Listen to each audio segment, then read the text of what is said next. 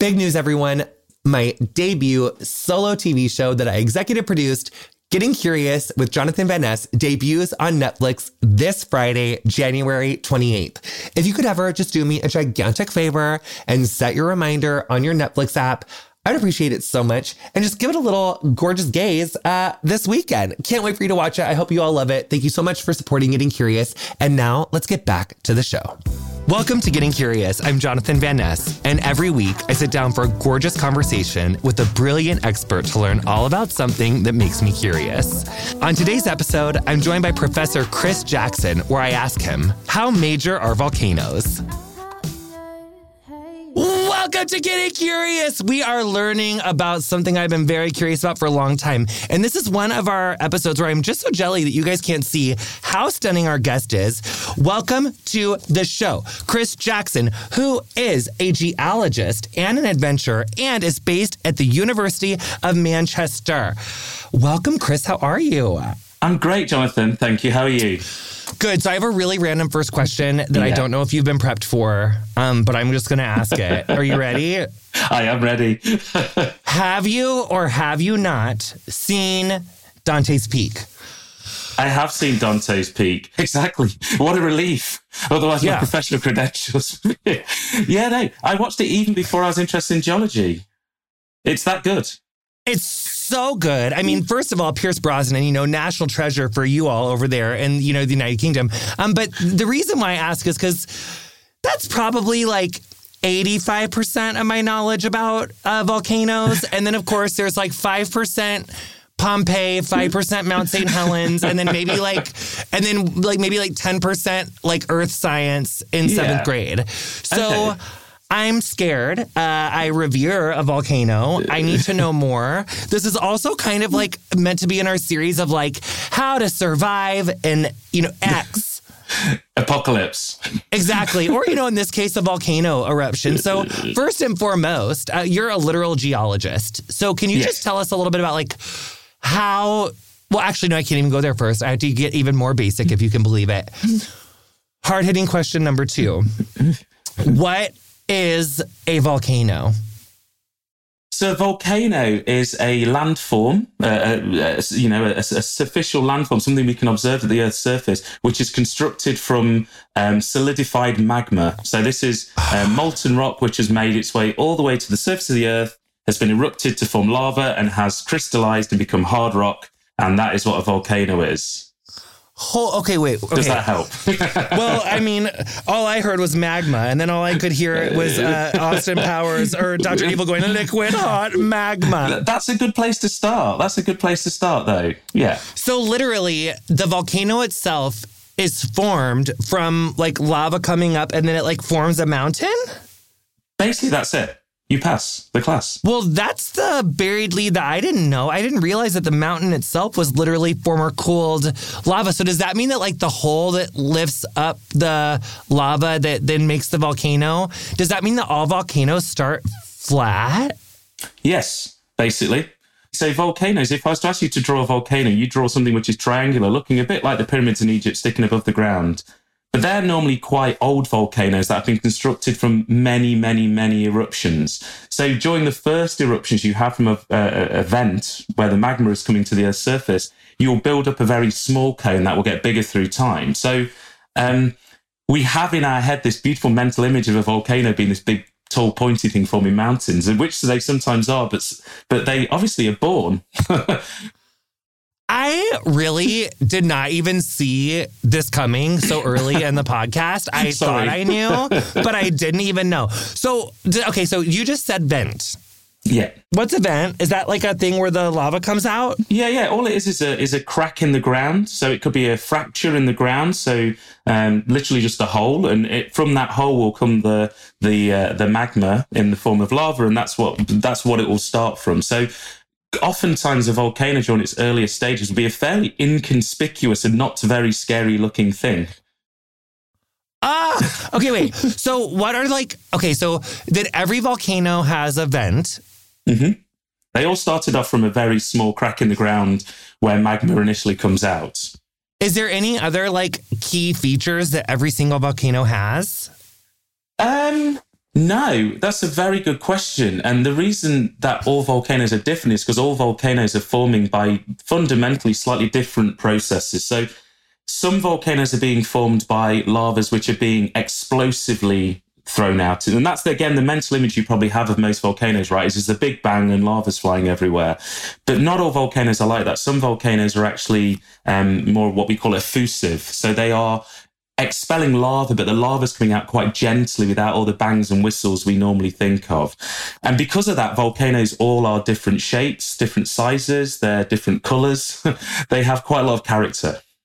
So I thought that I remembered my seventh grade earth science teacher, whose name was Mrs. Holzmeyer. Um, I thought I remember her saying that there was maybe like three main types or something. But also, maybe she said there were six, and I just totally fucked up. But is there any like main? Is there any like main? volcano types? Yeah, so we so two of the main volcano types that you'll probably be most familiar with are, one volcano called a shield volcano. So these are volcanoes which are very um, low relief. So they're not very tall and they're very broad, hence the name shields, because they're like a, a warrior's shield. So that's where the name comes from. Is that like a, a lot of like the Hawaiian ones that like are slow and like you know ooze like wide or whatever? Yeah, so but yeah, so some of those some of those uh, probably started off as, as shield volcanoes, so quite broad, um, and they're associated with lavas which are quite runny, so they're not very sticky. So these are runny lavas which, when they come out, they spread out and give the volcano its very broad, low relief shape. But then some of the other volcanoes are what we call stratovolcanoes. And stratovolcanoes, are, yeah, you might, yes, you, you, you remember this. Mrs. Uh, Holzmeyer will be very pleased with you. uh, tell me, what, what was a strata? Is that the one that we classically think of more pyramidy? Exactly. And that's formed by not simply just lava being expelled from the volcano, but also ash and, and pumice and, and other kind of um, what we call pyroclasts. And so they are bits of fragmented magma which form these pumice and these ash clasts. So if you have you know, times where you've got lava coming out, times where you've got these more volcanic uh, kind of explosive eruptions, that's what builds up this stratovolcano. So if you were to slice a stratovolcano in half, imagine you could cut it in half, you would see these beautiful varying layers of these, which are recording these different types of eruptions. So what's those volcanoes where it's like a big ass ring? Like it's like oh. a big oh. ass ring in the middle. Oh, so that's when you have a, something called a caldera.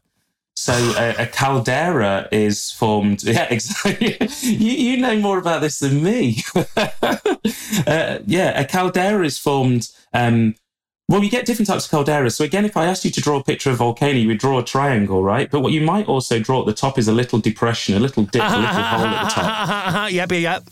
And that is what we call a caldera. So that is the hole at the top of the volcano.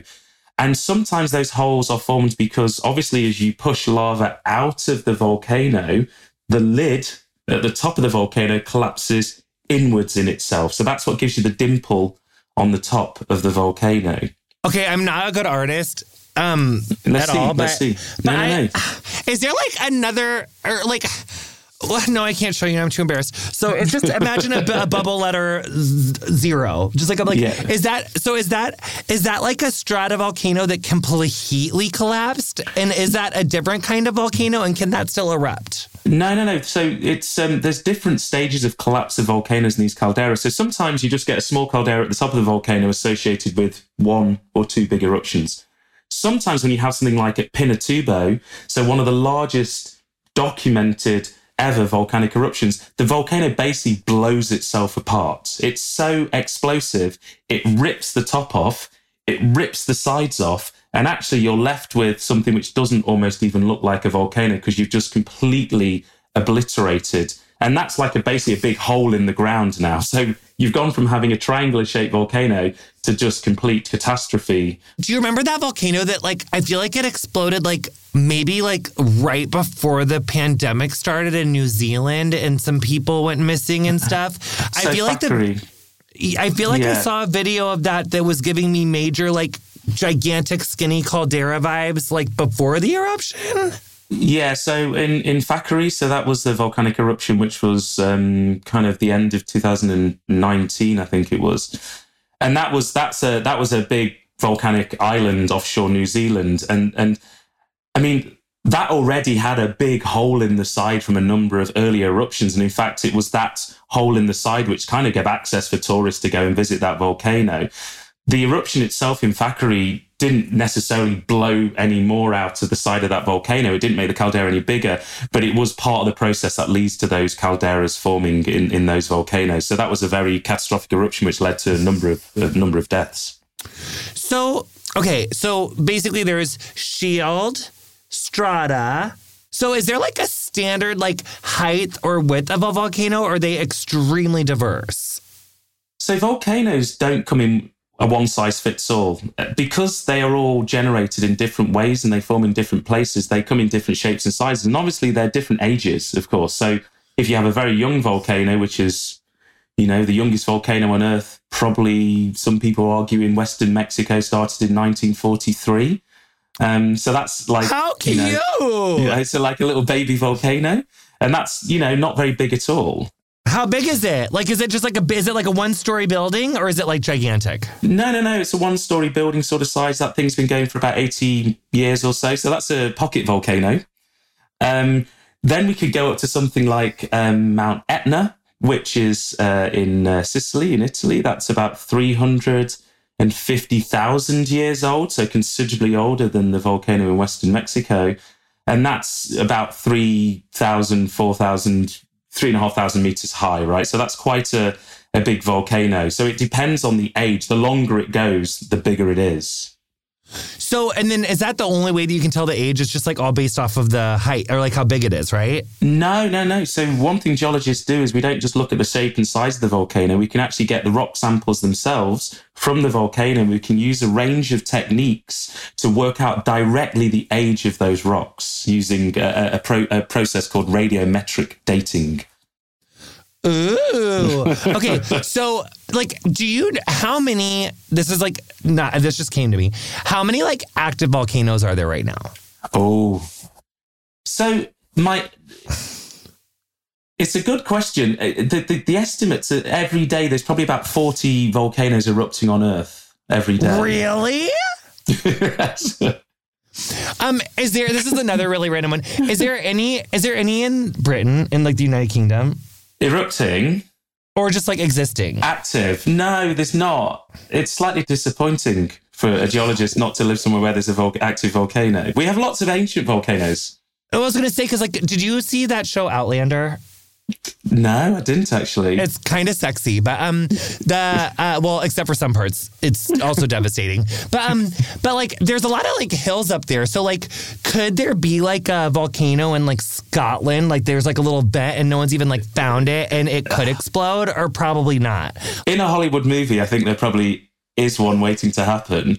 So there's probably not one in Scotland? Not active, no. We've got lots of ancient volcanoes that were active millions of years ago in the UK, but we don't have anything which is actively developing now, unfortunately.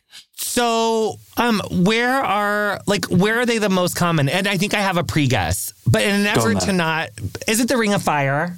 So the Ring of Fire, congratulations, you passed the second class. Yeah, the Ring of Fire is uh, is a term that we use to describe uh, a zone of intense volcanic activity and earthquakes around the edge of the Pacific. So this is down the um, western seaboard of the US, down um, the Chilean coastline, um, especially of, uh, of, of South America, and then all the way to Japan and China and and so on. And and this is an area of very intense volcanic activity because it's an area where the plates of the Earth's crust are, are clashing together and melting. So that's why we have lots of volcanoes there. So yeah, pound for pound, there's a lot of volcanoes there.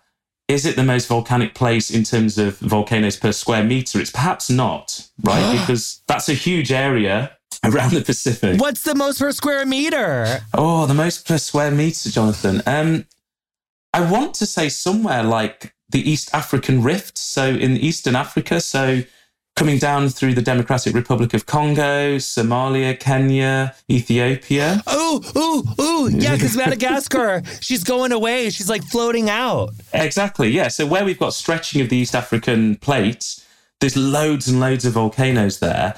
And so you can go to somewhere like Democratic Republic of Congo, so where I visited a few years ago, And there are thousands of volcanic vents everywhere, like in an area which is, you know, a few hundreds of square kilometers in size, but there's just volcanoes everywhere there of all varying shapes and sizes. And there was no more babyer volcanoes there than there was in that Western Mexico. There was none that were even younger. No, um, some of them are very young, young, probably hundreds to thousands of years old, mm. but nothing as recent as, say, 80 years old. We often get very fixated as well in looking at volcanoes on the Earth's surface. There are lots of volcanoes under the sea.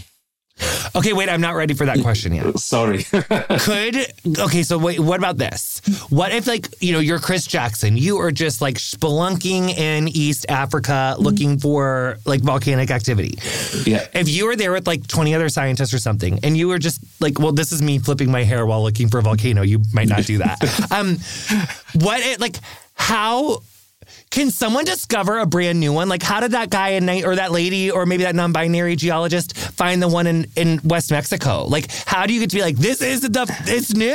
like, you just find the hole in the in the lava. But, but, but, but it wasn't a geologist who found it. It was the was indigenous it? people living there ah. who one day saw lava coming out of the Earth's surface and building a volcano in front of their eyes. So this is the this is like the magic of volcanoes, volcanology, and geology in general. It's happening all around us. And it doesn't, you know, it won't take an expert to realize that there's a volcano building in your back garden because everybody would know what it's like. So the chances of you seeing the first eruption, like, are probably like it'll probably just be someone like living there, probably.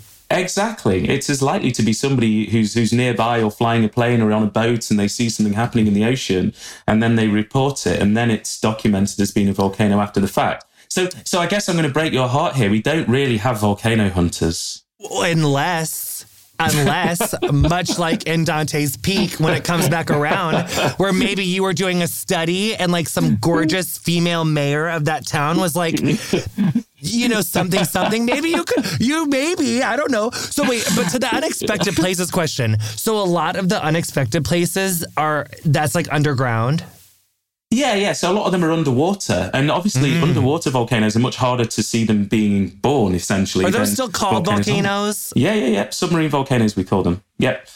and we need to have like to to discover submarine volcanoes. We obviously need to use things other than our eyes. I don't want to go down there. It's a little scary. Have you ever gone under? Have you ever gone to one of those submarines? You know what though? I'd love to go in a submersible where you go in with like one other person for like a few hours. That sounds awesome. I interviewed someone who did. Um, they were the first female astronaut to go to space and go to the deepest part in the ocean in one of those things.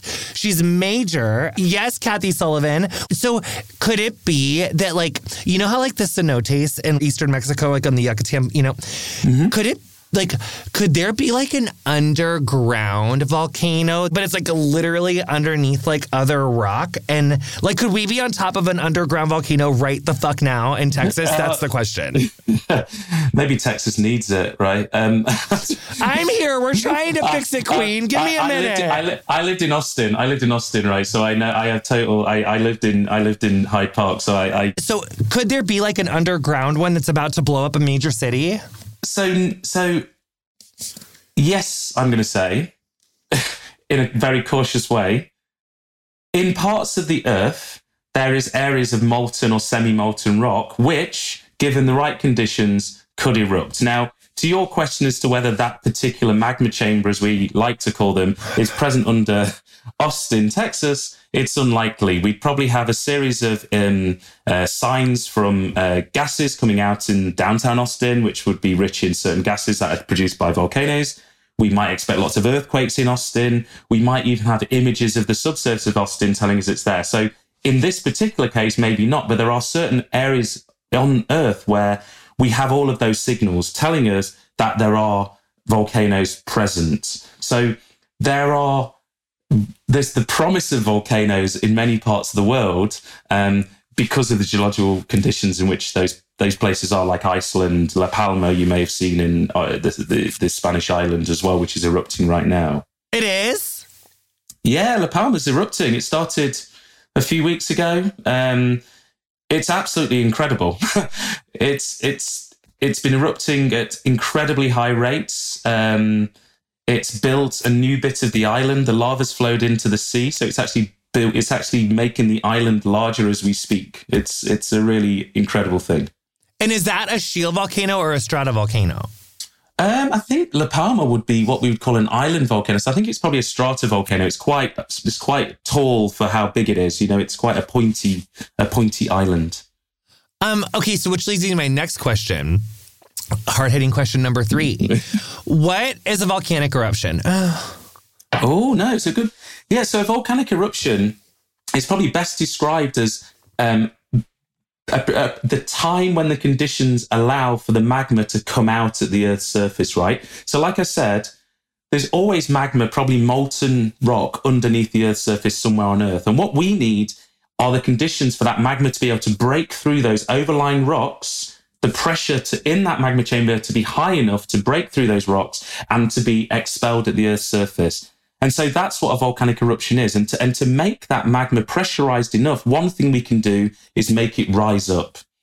So if magma rises through the Earth's subsurface, the pressure decreases. That allows the gases to grow. Underneath it? Yeah, within the magma. Mm. The, the, hmm. gas has got magma in. The, the, the magma starts to expand. And if you start to expand it like a balloon, it pops. Ah. So think about that. You've got the magma's rising up, the bubbles are getting bigger.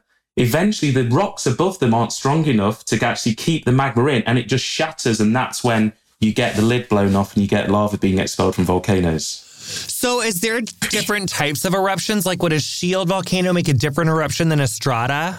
Yeah, yeah. So some so some volcanoes actually um, are associated with very runny lava. So this is lava. Imagine it's like uh, let's say it's just like running like water. So it's not very rich in gas and it's quite runny. That will just ooze out. And there's some lava that's like that, or ma- or wait, lava is when yeah. it comes out, right? Lava's when it comes out. Magma's when it's underneath the Earth's surface. So there's some that's literally like water consistency. Yeah, yeah, yeah, yeah. There's some lava which can flow at um, 50, 60, 70 kilometers per hour. No. yeah, yeah. So there's some lava where um, the stickiness is so low, and the term we use as a geologist is viscosity. Ooh. The stickiness, uh, viscous. Uh, if the viscosity is so low, it flows like water. So that lava runs very quickly, and and and those sorts of volcanoes that produce that sort of lava are sometimes less likely to have these really catastrophic, energetic eruptions where we see lots of material being blown out the top. At the other end of the scale, though, we have these very viscous, sticky lavas, and if you think about those, those things are very rich in gas. They're also mm. contained in very, very strong rock. So they build up immense pressures before they um, erupt. And when they do, they are often, uh, it's often a bigger bang. So the thing that makes it more viscous is the amount of gas. One thing is the amount of gas. Another really important control is the amount of silica. When we have large amounts of silica, we have very, very sticky lavas. And when we have very low amounts of silica, we have these very, very runny lavas. And when you say silica, is that like salt? No, so silica, like you've got um, like silicon you'd have in uh, your electronic devices. Uh-huh. Uh, yeah, yeah. So things that you have on your watch that make it work. So just silicon that we have for everyday use. We have silica, which is the chemical element, which is what um, is a is very common in those in some of those lavas. Interest. Okay, so how long can a, can an eruption be like an hour or like a month or like a year? Yeah, so volcanoes uh, volcanoes have different periods of eruption. So some of them uh, can go on for years and years and years and decades. And actually, it's actually quite hard to tell when a volcano stops erupting. Take Stromboli, for example, north of Sicily in Italy. Um, that erupts every seven to 16 minutes. Oh, wow. So that thing is continuously popping. It's continuously exploding small, um, what we call stromboli um, eruptions. So we have these small eruptions. Other volcanoes maybe are inactive for 50 or 100, 500 years, and then they may have a very large eruption or a very small one. And so it's quite hard to predict when volcanoes both start and end erupting, but also how long it might go on for as well. And then some of like the warning that people would potentially have for a volcano is kind of like what you'd mentioned before. Like maybe you would have a slight like tremors, potentially a yep. bigger earthquake. You might see like steam coming up from something. Yeah, so the, the, the, the magma rising up through the vol- through the volcano itself and uh, underground uh, triggers a number of different um, processes. So one is earthquakes, and that's because the magma is forcing its way through brittle rocks, and when those brittle rocks snap, they pop and they release energy in the form of an earthquake. Sometimes, as the magma rises up, like I said earlier on, the gases within the magma actually start to come out of the magma. So at the Earth's surface, we'll see lots of gas coming out. And we might not be able to see it with the naked eye, but we'll see higher fluxes, we say, of carbon dioxide, sulfur dioxide, the smell of rotten eggs might become mm. more apparent ahead of an eruption, for example. So there are a number of indirect observations as geologists we try and make to try and predict when a volcano will erupt, where, and also how big that eruption might be. Okay, so speaking of sizes, do eruptions have like a, you know, like F1, F2, F3, F4, Helen Hunt, Twister, or is there like a, you know, like, is there like a rating scale for like, you know, a Richter scale for eruptions? Yeah, there is a scale for eruptions. Uh, there's a scale for volcanic eruptions, which I think goes up to 10. I'm wondering whether it's one of those scales which like we're going to keep redefining because eventually we'll have a bigger bang. But we have a scale. Um, so some of the largest and most catastrophic eruptions would be on the scale which are from seven to eight to nine um, in terms of the the energy released. And this is a really important point to make. It the the hazard posed by a volcano is not simply how big the eruption is. It's also where the eruption happens and at what time of day. So you could have a very big volcanic eruption happen very far away from where anybody's living. And that volcano may not be as dangerous as a much smaller eruption happening in a very populated area. And sorry, this is like 18 questions in a row, but it just came to me. Because you know how, like, in that mass extinction, there was like those ancient volcanoes that all yeah, erupted yeah. at the same time, yeah, and there was all the ash. Yeah. Is that going to happen again, maybe? Like, how big would it have to be for us to not have sun for like a year? So there, that's a very, very good question. Let's go back to the first kind of the kind of first part of that question. So the, the eruptions which led to has been suggested has led to the extinction of uh, some dinosaur species. What was interesting about those eruptions is they weren't particularly catastrophic in terms of the bang. They just went on for a very, very long time and they were also very, very rich in uh, carbon dioxide and sulfur dioxide. So these were volcanoes which were not particularly catastrophic in the sense that they were a big bang. They just went on for a long time. And that's why, with the longer term changes they made to the atmosphere and the climate, led to the distinct, distinction, the, the, the extinction of, of some dinosaurs. How do you guys know that? How do we know that? Like, how do you know um, that they um, were really long eruptions? So there's just like a shit ton of rock. oh. So, so the Deccan Traps is the eruption we're referring to here, which is uh, in, in, in, in India. So the Deccan Traps just cover a huge amount of area. They're just incredibly thick. We have ages for those rocks, so we know exactly sort of the duration over which those rocks were in place. So we know the duration and volume of those eruptions. So geologists have done a lot of work to try and look at the type of eruption that was that led to potentially the extinction of certain species of dinosaurs. And what's very long? Tens to probably tens of thousands of years of, of eruptions uh, in that case. So in that like mass extinction, was there probably like like ash in the atmosphere, like to where there was no sun for like years and years, or was it like a little bit? In that particular case, as I understand it, it wasn't necessarily the ash in the atmosphere; it was the gases that were the most, you know. So it was a mm. longer term issue, right? So it wasn't like the sun was blotted out next Tuesday by this eruption.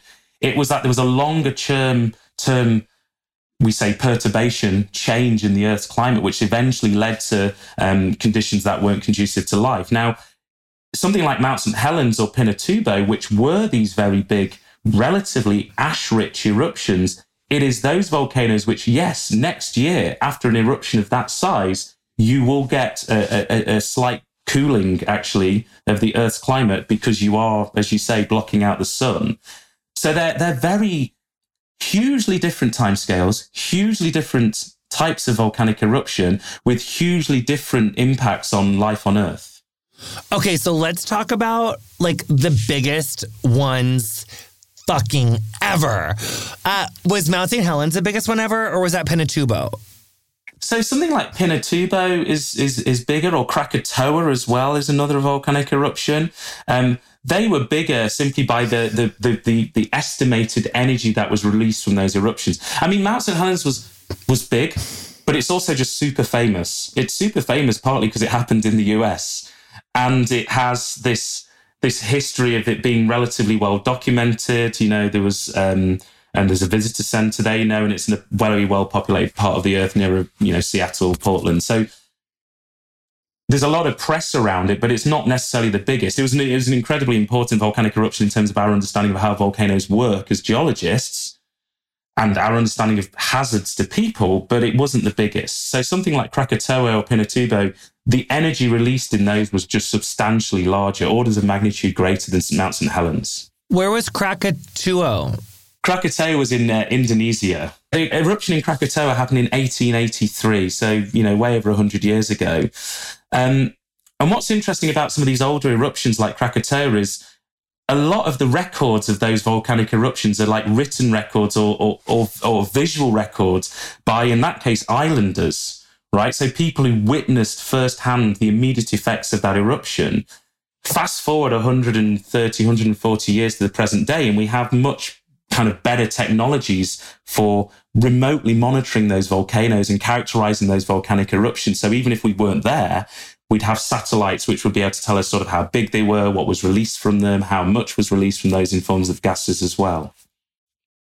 Um. Okay. So then, like, uh, uh do we know how many people like died in that one, or like Mount St. Helens? Like, which eruption killed the most people? Was it Pompeii?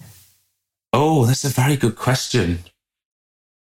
Kind so of a dark question. No, it's a very important question. And I think if you look at something like Mount St. Helens, the number of fatalities in Mount St. Helens eruption was actually quite small because there was a series of warning signals which allowed a large part of that area to be evacuated. You know, there was a few people who refused to leave and they died in the ensuing pyroclastic flow which came from that volcano, the the, the kind of ash uh, fall. Um, so in that case, the people were quite well prepared for that. I think somewhere like Krakatoa in 1883, where the warning signals, even if they were known, probably would have been less. We were less able to communicate those to the local populations. That significantly more people died. But it is a very good question as to how many people um, died in that. So in the eruption in Krakatoa in, in 1883, there was an estimated 36,000 people died as a function not just of the eruption itself, but also the um, ensuing tsunami. So there was mm. a, you know, there was a, a, what you would refer to as a tidal wave, sort of incorrectly, but the wave of water which was generated by the eruption, which then inundated land and killed people. Oh, was that like the biggest tsunami ever because the volcano explosion was so big? No, I don't think the tsunamis being triggered by these volcanic eruptions are particularly big, but they don't need to be. You can be talking about wave heights of a few meters right? And if you've got a very low lying coastline, four or five meters will get you 20 kilometers inland very quickly. Okay, but I feel like you, like British slash like European people who use meters, like you just throw around meters like it's no thing. Three meters is like nine feet tall. That is tall as fuck. Like you yeah, turn yeah, around and you see like, or a four or five, because isn't three meters like, isn't that three, or isn't a meter three feet? Yeah, yeah, that's right. Yeah, yeah. Five times three is 15 feet. If you turn around and you look up and there is a wave 15 feet tall, you are fucked. And also, along with being fucked, can you survive a pyroclastic flow or are you just fucked? Like there is no fire blanket strong enough to get you through that. There, there, there, there's nothing that strikes fear into the hearts of geologists and volcanologists more than pyroclastic flows. So can you tell people what a pyroclastic flow is? Because I think I know it from Dante's Peak or from like something else. But can you tell people who don't, or no, maybe it's from Pompeii. You need to put the sh- you need to put the link to Dante's Peak in the show notes. I know it's true. It, it really is true. But what is a pyroclastic flow? And is there one? Well, no, I have to ask that first. What's a pyroclastic yeah. flow? So, pyroclastic flow is um, generated when a volcano is erupting and the the kind of the, the, the material being expelled from that volcano is carried high into the atmosphere, sometimes a few tens of miles. It's, it can be this giant column of ash. Now, at some point, the amount of the flux of material coming out of that volcano is, and the energy coming out of that volcano is not enough to keep all that material up. So that big column collapses back down. And as that column collapses back down, it flows down the sides of the volcano. That's what a pyroclastic flow is. It's the material, the gases, the bits of rock which previously was shot up into the Earth's atmosphere, which no longer can be kept up, and they come racing down very quickly the sides of the volcano. By very quickly, I'm talking tens to maybe 100 miles an hour or more. We're talking about temperatures of a few hundred degrees Celsius. And, and we're talking about a flow which contains boulders of considerable size, house size boulders, maybe car size boulders. And on top of that, the cherry on the cake is these pyroclastic flows are just full of very, very noxious gases as well. So if you were going to survive a pyroclastic flow, you would have to have like a Chernobyl type like limestone sarcophagus and like a gas mask and like and like a gas right? mask won't help. oh. Has anyone ever survived one or has anyone ever been on like the edge of one and survived or could you like outrun one? Like if you were like on the side of a volcano and you saw that it fucking like like you've got yeah, like a yeah, column yeah. going up, do you have enough time to like get in your car and go like 150 mm-hmm. miles like down the fucking like road to get away right. from the flow? or can you even see it? Or is it just yeah, air? Yeah. No, no, no. You'd you'd have a chance. I think. So, have you seen Jurassic Park: Lost World? You know, there's a bit I think in there where the volcano erupts and all the dinosaurs are running away, and they're driving away in some four x four, and uh, lots of volcanologists and geologists just laugh at that because it's it's implausible. I mean, if you saw that pyroclastic flow coming to you from 10 kilometers away, because quite frankly, you shouldn't be that close to the volcano in, in many, in many cases, you probably do have enough time to at least get away or to at least seek shelter. Because obviously, as the pyroclastic flow flows away from the volcano, it slows down and cools down. So the further you are away from there, the better chance you have of firstly having the time to seek shelter, but also if you're caught out in this big plume that's billowing around you, it won't be moving too quickly, it won't be too hot, and it won't be too gassy. Um, so to survive it, what you really need to do is seek shelter. You need to try and hide underground, or if you couldn't, you could hide behind a wall, whatever um, would afford you some protection. But as we know from the eruption of Pompeii in 79 AD, you know, if you're too close to the eruption and that that pyroclastic flow is still very hot and fast and gassy, you can hide underground and you will still get buried underneath all the ash and, and, and choke on, on the ash. Because that happened. Like that's like yeah. where they find the people like underneath yes, Pompeii exactly. still like, you know, perfectly preserved. yeah. I, I know that you're a geologist and not necessarily a Pompeii historian, but have you ever heard of any stories from someone surviving that pyroclastic flow? Is there ever like a cute little story of like, we were with our horse, but in Italian, and we like totally outran it because we were far enough away? Yeah, there's there's there's people who were rescued from Pompeii and from Herculaneum. So there was a there was a boat I think sent from across the Bay of Naples that went across and rescued some people who'd managed to make it to the the coastline. Um, so the, the Italian military went and, and and saved people from there, and then. Incredibly, again, we go back to this issue of the oral history of volcanic eruptions. There we have Pliny the Younger, who provided this written report of Vesuvius erupting in that case. But we didn't have the internet. Mm. We hmm. didn't have mobile phones to video this. We we we really struggled to catalog what happened during the eruption and what the impacts were on life and who survived and what their written testimony was, was of how they survived it. So your question is a very good one, but we kind of struggled to answer it because we don't have the same written records or the same documentation we have present day where everything's over documented. Did any of the people who refused to leave Mount St. Helens, did any of them outrun the pyroclastic flow?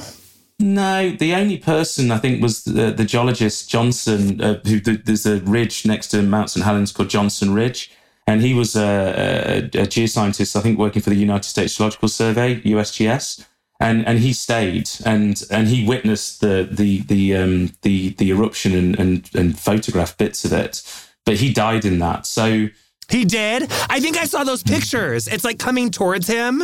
Yes. So the very famous pictures from Mount St. Helens were taken from there. And um, and it's a very sad story, you know, but, you know, very committed scientists trying to collect data because it's not just fascinating, it's also important and, and placing themselves in harm's way. Deva. So is there ever um is there um, okay, can a shield volcano have a pyroclastic flow? Because it's like maybe not go no, because it's got like more of that like one like running yeah. lava. Yeah, I don't. I mean, I think you probably get you might get small pyroclastic flows, but it wouldn't be one of the characteristic types of behavior you'd expect from that type of volcano. You'd be expecting these really big, vigorous pyroclastic flows to come from these volcanoes, which are capable of blowing their lids off, that are capable of blowing out lots and lots of material into the atmosphere, which then collapses back down on itself. Has there ever been a gigantic strata eruption that had the big column but then didn't make a pyroclastic flow? Ooh. I don't know. I don't know, actually. I mean, I can imagine there are. Yeah, I don't actually know the answer to that. Like maybe it was like thick, but it was thick for some other reason and it wasn't that gassy, so it didn't get that hot or something. I don't know. Yeah, I mean, a lot of um, the dangers posed by pyroclastic flows relate to the atmospheric conditions at the time of the eruption. So imagine you have this big column of ash coming out of a volcano. If the if the wind speeds in the upper atmosphere or in the in the lower atmosphere are, are very high, they can carry that material away and actually, that material then has less gravitational potential. And by that, I mean it's less heavy. Right. It, it, won't collapse down because you're basically sucking that material away from that tower. Or if maybe there was like, it just so happened to like erupt like in a rainstorm or like around a hurricane or something, maybe.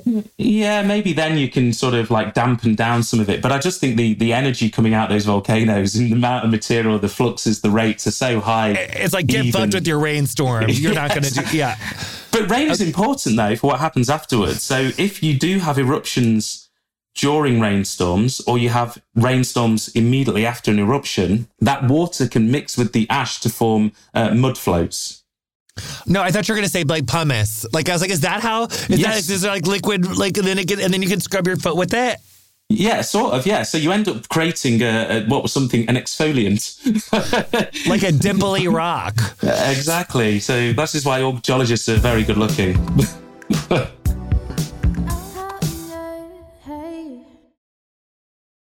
So if we were doing like a Miss Universe of top five biggest volcanic eruptions in history, and you are the judge, so you don't necessarily have to be right because like you're the judge, and you're gonna be smarter than all of us because you are a literal fucking geologist. So would the top five be like? What are the top five? Oh goodness. Um, I would say, uh, goodness, this is a very good question. And it's a bit nerdy. So I think the 2002 eruption in a volcano called Nyiragongo. So this was a volcano that erupted in the Democratic Republic of Congo. An eruption which was kind of, you know, geologically very interesting. But what was very interesting about that volcano was it happened in a very, um, very war-torn area. It was it happened in an area which had lots of factors that compounded the volcanic eruption. So in terms of our learning about volcanic eruptions and the impact on human life and human society, I find that volcano and that eruption in 2002 very interesting because it wasn't the biggest bang, but it, it, I think as a scientist, I find that very kind of exciting and enriching to think about the way our science affects other people. So I'd say that's probably number one. Number two, I would probably say something like maybe Mount St. Helens, because for me, um, you know, ha- with that volcano happening when I was a young child, and then it being a, a, thing that was taught to us very much as I as I grew up, it very much informed um, and and and and infused my my love of geology. Really, I mean, again, a very important volcanic eruption for many different reasons scientifically, but from a personal point of view, that that that image you talked about, that image of the of the side being blown off Mount St Helens. I mean, like it's just jaw dropping stuff, and and it, and it is and it is just an you know as, as, a scientist to be going into that field, it was it was very important to kind of uh, to witness that. And the third volcano, or the third volcanic eruption, I would say is, um, and this is a again not very glamorous, but uh, was the first ever volcanic eruption I saw. Which was?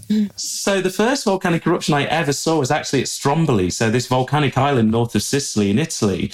And I think everybody thinks geologists just hang around volcanoes all the time looking at volcanic eruptions or hanging around waiting for earthquakes to happen. And we don't. To actually see or witness or feel those things as geologists is very rare but it's incredibly um, stimulating and can be quite scary. But I remember getting the boat out to Stromboli to the island and looking up through the rain clouds as we approached. And suddenly I just saw like a big puff of black kind of ash come out the top. And it was quite dark and you could see an orange glow. And that was my first ever volcanic eruption. And that, Jonathan, was only about three years ago. Ah. okay, wait, not to interrupt the question, but I'm do you remember when you're, you're not an old man, you're a gorgeous young soul, but, but I love old men too. But anyway, but what are your um what when you said that volcanoes can be different colors, what are like the kookiest volcano colors that we wouldn't think of? So there are volcanoes in the northern bit of the East African Rift, so like into Ethiopia, so the northern northeastern bit of the African continent. And these are volcanoes which produce a certain type of lava called a carbonatite, and they are blue. Ah, can you know what's fucking crazy? I literally had no idea, but I had this feeling that they were going to be blue, and I don't know why. Yeah. Except I thought it was going to be like some like or like like they mixing with the ocean because I'm basic, and I was like, that's blue, but it's this other rock that's so fierce. Um, okay, is there any other colors? Yeah, so you know, most of the classic colours of volcanoes, you know, lavas are just this orange red glow. But one of the really, yeah, the uh, carbonatites, the ones that spring to mind as being the most atypical kind of colour for a lava. They they they can have this very bluish glow, and they look like, um, you know, in Aliens, I think where they cut one of the kind of alien eggs open and it sort of oozes out in one of the night scenes. I think it's a bit like that. or is it is it also kind of like the blue of a flame, or like darker Yeah, than yeah, that? yeah. It's like a Bunsen. Yeah, it's like a Bunsen burner type blue. So really, really kind of bright, intense blue color, especially, and, it, and it's most apparent, obviously, um, at night. Um, you see it. The officials from the Miss Universe uh, biggest eruptions in history pageant uh, still need your answer for the fourth and fifth. All right. Okay. Um, so the next one, what would I say? Um, maybe again uh, the, the the eruption in in in Whakaari, um, Whakaari, I think is the way you pronounce it. The New Zealand White Island is the the settlers' name for that island, but Whakaari is the indigenous term. Um, and again, you know, a really interesting volcano, very young volcano. If you think it's a few thousands of years old, but again, it was a volcanic eruption which was not grossly unusual in its behavior, but again, it, it led to a number of fatalities. But what it's led to us questioning is our relationship in terms of tourism with uh, volcanoes. So, volcanoes are understandably very um, kind of appealing visually, they're very dramatic. Um, we in certain parts of the world, if you have a volcano, it's actually financially the basis of your economy, right? You know, it's a, it's a really important reason people come to see where you live. But but Whakaari has really made us think about, you know, whether, you know, do we have safety protocols in place? Do we have do we have license to operate in certain places? And and you know, obviously in New Zealand, this is an issue to do with the indigenous communities who have a very different relationship with the volcano above and beyond it simply being a tourist destination. So, of those four, have any of them like erupted again? And has climate change created like an effect on frequency or intensity of eruptions? Oh no! So um, uh, you know, like Stromboli's erupting all the time. Uh, Nyiragongo was 2002, but also erupted uh, early this year as well. So these volcanoes are still turning over. They're still ticking over. The question as to whether climate change is going to impact volcanic behavior, that is a very good one. And it's one that's actively being worked on at the moment. There are some research results which suggest that as we have a warming world, as the Earth gets warmer, we may actually see more melting of the ice sheets and, and, and mountain glaciers. You've heard about that, I'm sure. But as a function of the melting of the ice sheets, what we do is we unload the Earth's crust. We take the weight off. And if we take the weight off the top of the Earth's crust, we can depressurize magma chambers and maybe cause more volcanic activity in certain parts of the world. Let me just stress that. If you don't have an ice sheet, you're not this isn't going to be a you know a mechanism that's going to be of concern. It's the unloading of the earth by the the, the the the kind of thawing of ice and the removal of ice that might cause that. So there are some there are some people looking at the fact that um the changing climate might impact volcanic behavior. The more important piece of that puzzle is the fact that volcanic behavior kind of partly influences the climate but not to the same degree as we do as humans So, what would it take for us to like protect folks against volcanic hazards? Like, is I mean, uh, like because there's Yeah. tourism, but then there's also people that just like live around volcanoes. So, like, what? How can people Yes. protect themselves? it's a really important part of the science we do is whether we can better forecast volcanic eruptions. So can we can we characterize volcanoes enough that we know that when there's these eru- these earthquakes or there's this gas comes out, can we then say next Tuesday this volcano is going to erupt here? And that, you know, that is kind of the holy grail, if you will, of, of volcano science. It's probably, well, it's undoubtedly not achievable because the volcanic behavior is very complicated. But it is just something we need to aspire to. We need to better study volcanoes to see, okay, this volcano erupted, what happened before it did? Mm. And then use those things to then try and understand another volcano and, and its behavior. The problem we have is there's a number of false starts. There's lots of volcanoes that do all the right things, but never erupt. So it's a bit like the boy who cried wolf.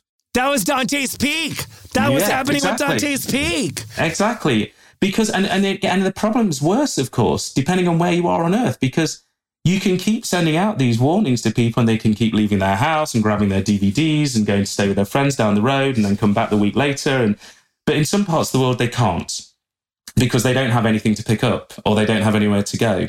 So understanding the volcano itself is only as useful as understanding the places in which those volcanoes are found.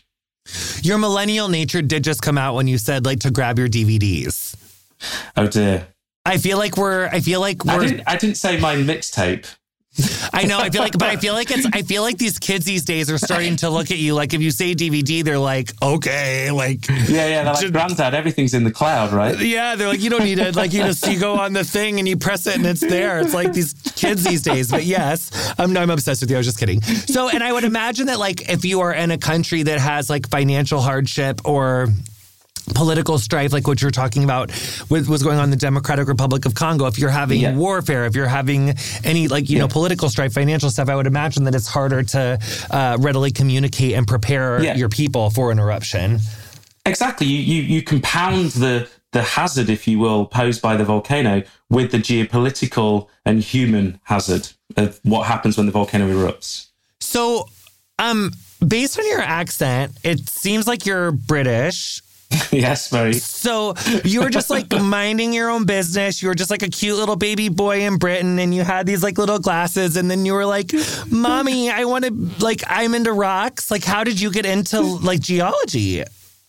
Um, I I got into geology two ways. One is I was just not very good at lots of other things, so I was I was not particularly engaged in lots of other bits of work at school. And geology just happened to be one of the things that captivated me. And I, you know, it wasn't like I was just a stellar student and this thing just stood out.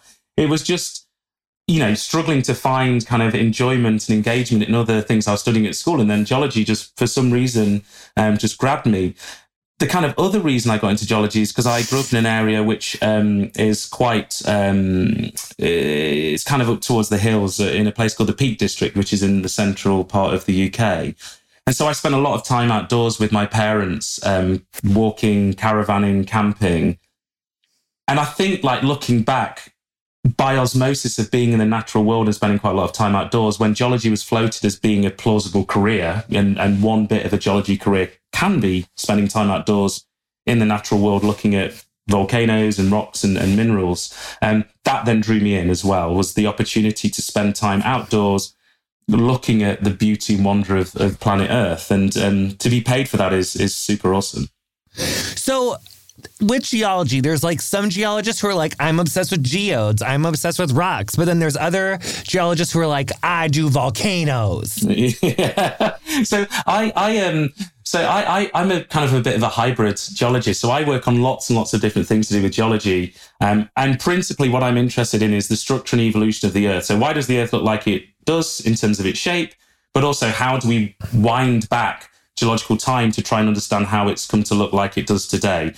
volcanoes are obviously one part of that puzzle, right? Because as the Earth has evolved, volcanic activity has been a, really central, a fundamental process that's been occurring. So I've been drawn into volcano science or volcanology, if you will, in the last 10 years because I've just been asking these really general questions about why does the Earth look like it does, and then um, volcanoes um, are, are part of that puzzle. Well, that's interesting. Okay, so what have been some of like the most standout moments from your field work? And have you ever been out somewhere and been like, fuck me. I need to get out of here. Like, this is dangerous. Like, the pyroclastic flow, I feel it, but then maybe it didn't happen, or maybe it did. Like, like what's been like the most exciting thing? One of the most exciting places I've been working in recent years is in the uh, Andes. So, in the Argentinian Andes. So, right on the border with, with Chile. And we were doing a bunch of fieldwork out there, looking at some rocks which are 150 million years old. And it was super nerdy fieldwork, and we were having a great time. Um, we got in some trouble with the local um, police. Um, not through any bad conduct of ours, I should add, but we ended up getting arrested and put in a in a in an Argentine um, prison cell in the middle of the Andean mountain belt at about two and a half thousand meters above sea level, and it's about minus ten degrees in the prison cell, and we had our passports taken off us. And you know, as a scientist, as a what do you call it, a humble geologist, you're just sitting there thinking, how did it come to this? How did it come to that? What happened? How did you? What, what happened? So, Argentina and many countries rightly have very strict laws around collecting fossils. Fossils are viewed as local, rightly as local artifacts of the natural history, in the same way human remains would be, or cave art, or anything, right? That's fine. So, you're not allowed to take fossils away we have very strict protocols when we do fieldwork not take fossils away. Somebody in our group picked up a fossil and the police found that fossil. Oh. And all of us then got thrown under the bus and um, it was all very, very painful. But you kind of see a situation which looks fairly innocuous just go south very quickly. And then you realize at this point, you're not in like downtown Manchester in a prison cell kind of chilling out, you're actually at two and a half thousand meters in the middle of a mountain range with no passport. And so. Was there ever like a different story where you were like, you guys discovered something cool or like saw something cute or like anything else? Had a good time, yeah. Yeah, we um let me try and think of a time when we when we found something which made our jaws drop. Um oh it's a very good question. I've been lots of places. I'm trying to think of somewhere where we went where it was uh, where we where we did find something very cool. Oh yes, so um, yeah, we went to um, we did some field work in the Sinai Peninsula, so in Egypt, so south um, southeast of Cairo, so just north of the Red Sea. And we were doing field work out there, and it was super super cool. We were chilling with the Bedouin, the local people who live there, and they were kind of occasionally coming up to us and we were doing some field work and they were like, oh, you know, we've seen this rock around the corner. It's black. And we were like, oh, there's not supposed to be any black rocks here. The rocks here are all supposed to be brown. And they were like, oh, no, no, where we farm our goats, there's some black rocks. And I was thinking, oh, you know, these Bedouin don't know anything. I'm going to go and sort of have a look and see what they're talking about. And we walked around the corner and there was this incredibly huge lava flow deposit from 23 million years ago, which nobody'd ever seen because you had to walk down this very complicated set of canyons. And the Bedouin were taking their goats in there, right, every day and we'd not gone there. and we went in. And so we found this ancient lava flow, 23 million years old. We subsequently did a bunch of work. We worked out what the age of the rocks were. But that was just super awesome to have, to find something geologically just fantastic. But then also for it to have come from a really beautiful interaction with really wonderful people. Um, and they did it in this really kind of oh, come and have a look at these black rocks. And then there's a typical Western, like these people don't know anything. And then you go there and it's and it's just amazing ah, so you said that you were like outside with your parents, and then they like they floated that geology was like a like a literal like career choice. Is did I hear no, that part right? Or... No, no. So my, my parents were both nurses, so they didn't know what the hell a, a rock was really, but they they were just interested in the natural world. They came from the Caribbean, from Jamaica and St. Vincent. So they sort of had a very different relationship growing up on volcanic islands as, as children. Yeah. And um, they just wanted me and my brother to spend time outdoors. And I think what they did do is when I just said, I want to do this thing, they didn't stop me, which I think for me, growing up as a child, and I don't know about you, but I, for me, my character, my personality very much needed somebody to allow me to be who I needed to be and to do what I wanted to do. I'd have reacted very poorly to being told to do something else and be somebody else. Um, that's beautiful. I also just, I mean, the name of this podcast is Getting Curious. I love that, like, a natural curiosity for you, like, took you into your literal career. And so I think one question that I have that's a little bit off is just that, like, I think I have a lot of folks listening to the podcast that are obviously curious people. I also think that in the last couple years a lot of people are really looking at their like career choices like am i happy do i want to do this anymore um, i think about dr edith eger who is one of our past guest. She's a Holocaust survivor. I love her so much. She said this really incredible thing about when she was wanting to become a psychologist. Maybe was a psychiatrist, but regardless, it was a doctor. And she was like 46. And she was like, well, gosh, if I, or however old she was, she's like, well, gosh, if I start now, I'm going to be 50 by the time that I get it. And she had a professor that said to her, Edith, you're going to be 50 anyway. So do you want to be 50 with a doctorate degree or do you want to do it without? Yeah. So what has been for you if there's someone who's like maybe has a young person in their life or maybe they're not young but they're like I've been obsessed with rocks forever and I don't want to be yeah. an accountant anymore.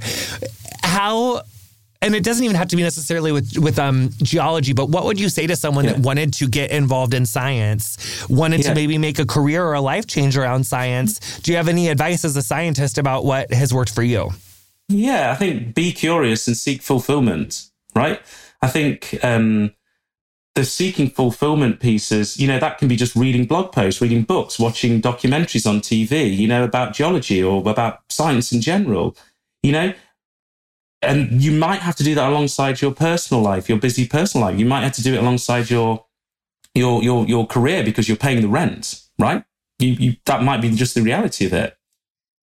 As a as a young person or somebody who's older but actually has a career choice, you know, available to them, yeah, go and seek it out. Again, use your curiosity to ask questions to find out um, what plausible career choices are out there for you, but start to bring science into your life and I say that, but science is in our lives all the time, remember?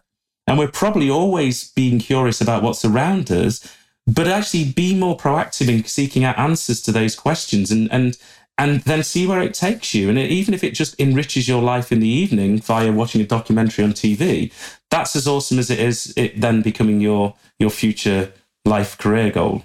Ah, okay. So now it's this is my last official question, but I'll have one more after this for you. If we've just been remiss if you didn't mention anything, but so if if after this people have been listening to your gorgeous, creamy British accent, and they are like, I am butt crazy in love with volcanoes. I started this off, didn't really mind them that much, but now I'm fucking obsessed, and I already saw Dante's Peak.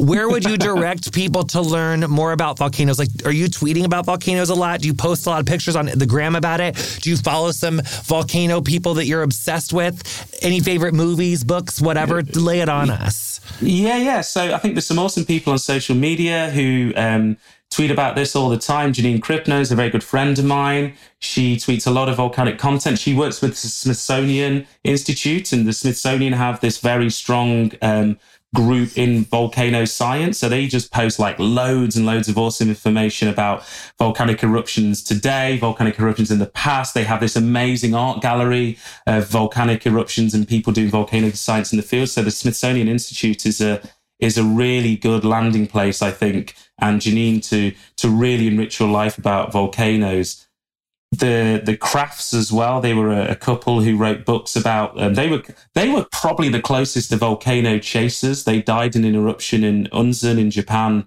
um, in I think in the eighties. Um, the Kraffts um, couple. But they wrote books and, and, documented volcanic behavior. So go and look at um, the, the the Kraffts, uh, K R A F F T, um, and read about their lives and read about the, the way they talked about volcanoes with indigenous peoples almost in a spiritual way. They had a they had a they had a, an appreciation of the physicality of volcanoes but they also saw volcanoes as being much more than simply a big lump of rock out of which lava occasionally comes. And so i think i think i'd recommend those things to your listeners to, to as a kind of landing point for learning more about volcanoes. And they went to go see a, a volcano in Japan and they got at the wrong side of the volcano at the wrong time and they died. They died in a pyroclastic flow, yeah. No! this is what I said. I told you. I told you that the um, you know they're um, the the the one thing that does fear um, the volcan- volcanologists fear more than anything else is is pyroclastic flows. Okay, actually, I have one more question. I'm sorry. Um, remember that part in Dante's Peak when the grandma sacrifices herself and jumps out of the fucking like that boat because it's like sinking and they're in. The, is that geologically possible? Can a river turn into like a liquefied acid, fucking like pyroclastic flow ass fucking melt your body in half like it did to her? No. Oh. you can get probably quite acidic waters from um, hydrothermal vents, right? So, but that, but they're often associated not with the, you know, the Dante's Peak. Oh, it's going to erupt next Tuesday. These are things which are, um, which have been forming over a long period of time. So gases have been coming out for a long, long time. This water's been absorbing those gases for a long, long time. I'm talking like, could a volcano erupt a la Dante's Peak and turn a local creek into, Into a running acid. river of hot acid that would kill your grandma in the way that she died in that movie. I would, I, my, my sense is not, sorry. So that's probably never happened. No, because this is it. As scientists, we, we sort of know what we know, but there's loads more we don't know, right? So She was I just such a pivotal character and she literally sacrificed herself in that like acid river. That scene really stuck with me. I know. Well, this is probably what puts people off volcanology. Do you remember that scene, right? That you know with the little her little gray haircut. I think she isn't it. The, isn't it it? Is it, is it sinking because It's, it's, her eroding at the mother-in-law, honey. Oh well, Yeah. I, I- I really know this movie too well. It's the mayor's mother-in-law. It's like her Yeah. ex-husband's mom, and they go up to get her, but she doesn't want to evacuate. And then Yeah. it's too fucking late, and then it's erupting, and then they have the kids and the mom and Pierce. They jump in the boat, but honey, what they don't know is that creek turned into like hot lava Acid. water. Yes, and then she has, to, and then they're almost to the bank, but it's totally fucking sinking. So she jumps out of the boat and then like walks them onto the bank, and they're like, no, no, and then she's like, uh, and then she's all burnt, and it's just devastating. I know it is. It is a pivotal moment in volcano science and volcano films. I think is. Uh, um, but she was making things that are impossible. Yeah, like making things that are impossible, like making Yeah, things that like aren't. Yeah, mother-in-laws are never popular, so maybe it was the right character to get. I'm not sure. It's true, but that is annoying when there's like things that just like aren't real. Like in like I know, you know, I know, but you know what? As a scientist, I can admit this to you now. I think if we made films just about science, they'd be quite dull because large parts of science are not that exciting. So we are faced with a challenge of how do we portray the science realistically so that we engage people without them making them completely ridiculous? And that is a very, you know, I've made a few TV programs and given talks about this. Like, you know, it is a very fine line to tread in terms of engaging people with a topic and then just boring them out of their minds. Well, I mean, I this has been working for me. I, I guess that was creative of them. They basically turned like a river into like a liquid pyroclastic flow, which is like interesting. Chris Jackson, is there anything that you would be remiss as a literal geologist that we did not cover today about volcanoes? I would also tell you that next time a big volcano eruption happens, you're going to have to come back and be like an emergency guest on Getting Curious. Um, but th- I've just had so much fun learning. I feel like I've learned so much, and I've had so much fun. Did would you did we miss anything that you feel we need to mention? No, no, you had a very wide ranging set of questions. So, yeah, no, thank you for inviting me on. It's been absolutely uh, fantastic. Yeah. And we're gonna put the links to your socials too on the episode if uh, if people want to follow because we are just obsessed. And you all, you obviously on this podcast you can't see, but honey, Chris Jackson is everything. Stunning Brit, like just the voice, the socials must follow. Chris, thank you so much for everything. We appreciate you so much. Brilliant. Thank you so much for having me on, Jonathan. It's been a pleasure. You've been listening to Getting Curious with me, Jonathan Van Ness. My guest this week was Professor Chris Jackson. You'll find links to his work in the episode description of whatever you're listening to the show on. Our theme music is Freak by Quinn. Thanks so much to her for letting us use it. If you enjoyed our show, introduce a friend and please show them how to subscribe. You can follow us on Instagram and Twitter at Curious with JVN. Our socials are run and curated by Middle Seat Digital. Our editor is Andrew Carson. Getting Curious is produced by me, Erica Getto, and Zara Krim.